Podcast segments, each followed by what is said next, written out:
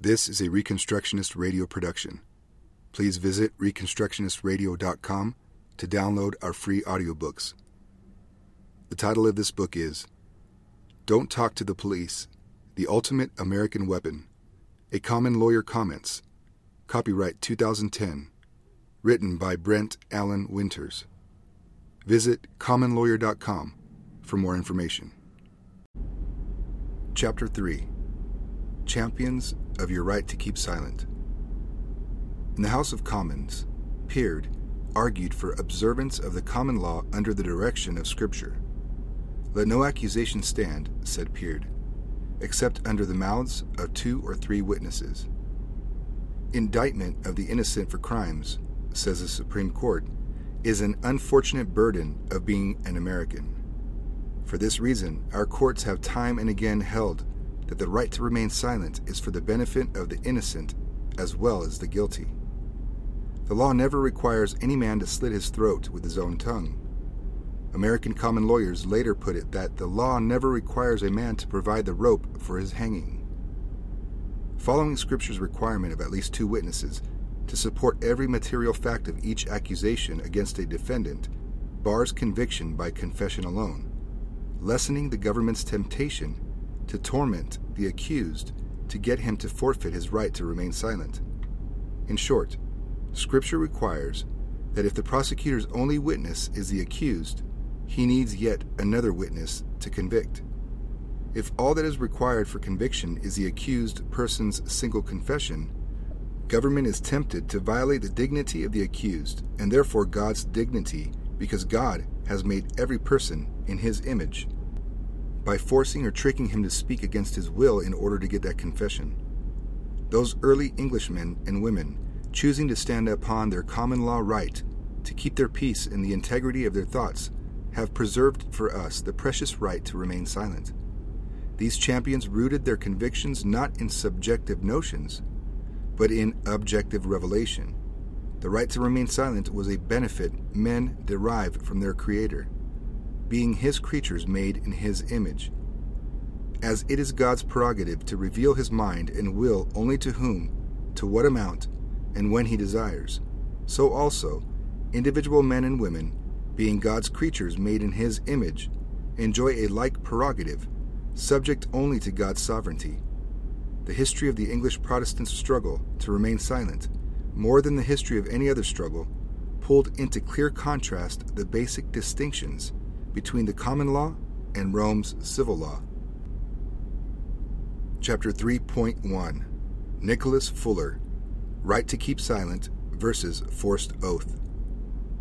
Peter Wentworth, in known contravention of Elizabeth's wishes, had demanded liberty of speech in the House of Commons in 1576. The election of Sir Francis Goodwin to Parliament had furnished the pretext for a quarrel between the King in the House of Commons, which had momentous constitutional results. And, two years later, John Bate, a London merchant, took to law the question of import tax on currants. Yet, in none of these cases was there actual constitutional opposition to the Crown. It remained for Fuller to attack the King's prerogative. When defeated on one ground, he resumed the struggle upon a second, and then upon a third. Common lawyer Nicholas Fuller 1543 to 1620, Hebraist and theologian of Gray's Inn, though now forgotten, defended, case by case in open court, his client's rights of individual conscience to keep silent. Puritans facing forced examination of their consciences in the Star Chamber like proceedings of the High Commission by the forced oath ex officio retained Fuller for legal counsel.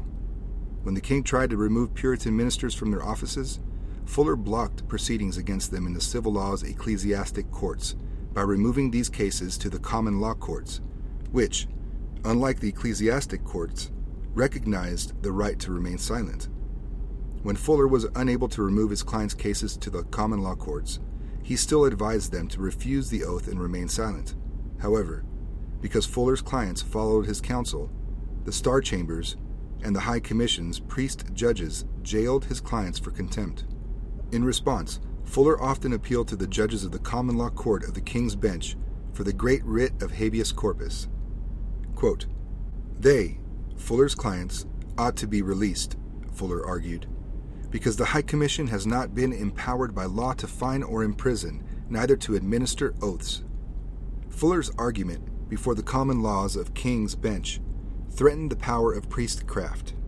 The priests, having neither authority over proceedings before the King's Bench nor any part therein, struck back by summoning Fuller to appear before them to testify. Fuller, however, followed his own advice to his clients and refused the oath, whereupon the priests threw him in Fleet Prison under heavy fine.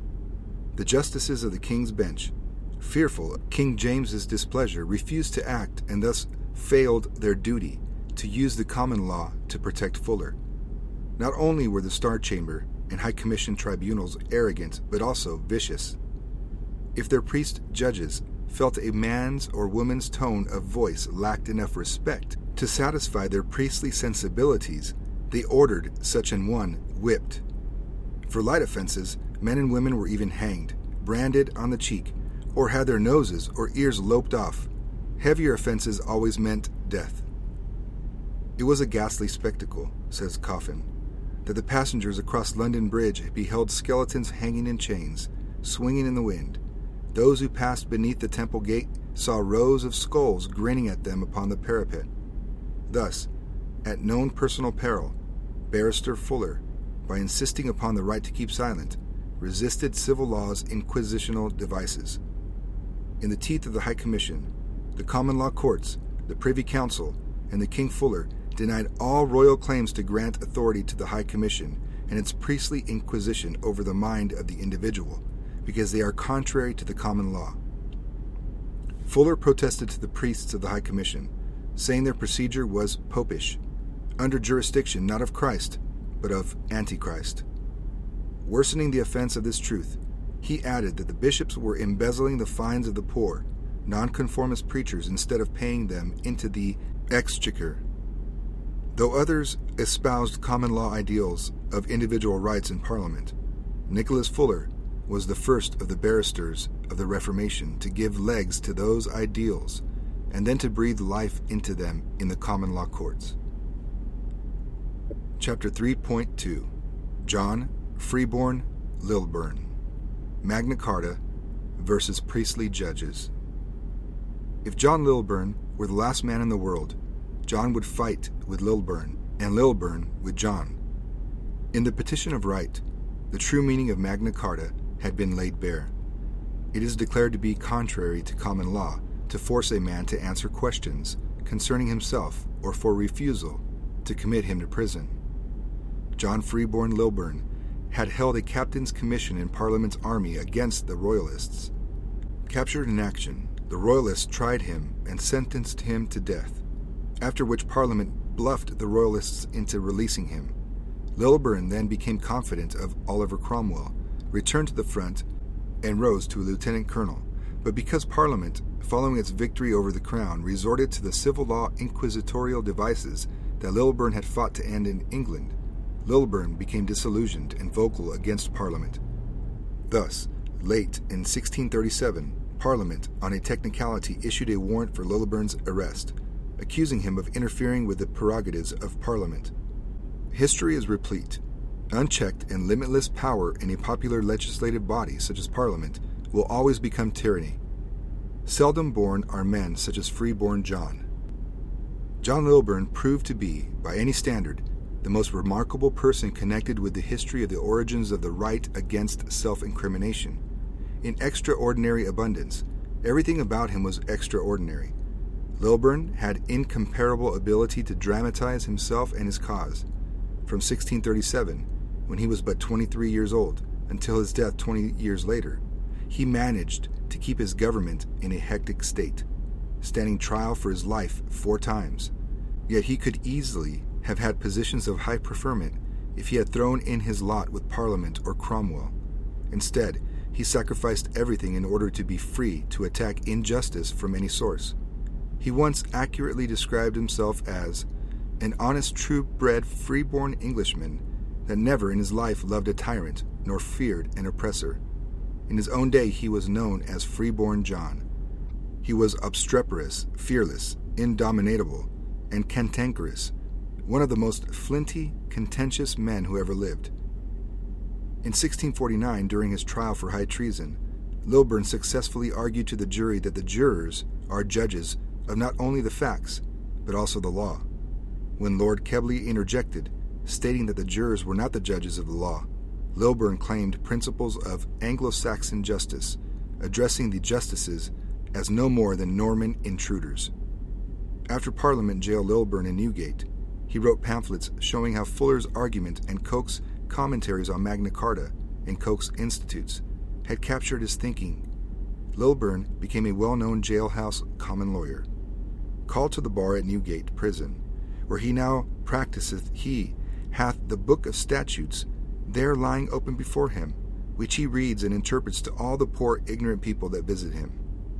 At length, Oliver Cromwell persuaded Parliament to free Lilburne, arguing that to jail an officer, Lilburne, for his opinion in point of conscience, discouraged the army, because the rights Lilburne insisted Parliament observe were those for which the parliamentary forces had risked their lives. It was for the liberty whereof, wrote Cromwell, and to free themselves from the shackles in which the bishops would enslave them, that the army had been principally raised. Respecting the right to remain silent, Gibb identifies Puritans with common lawyers.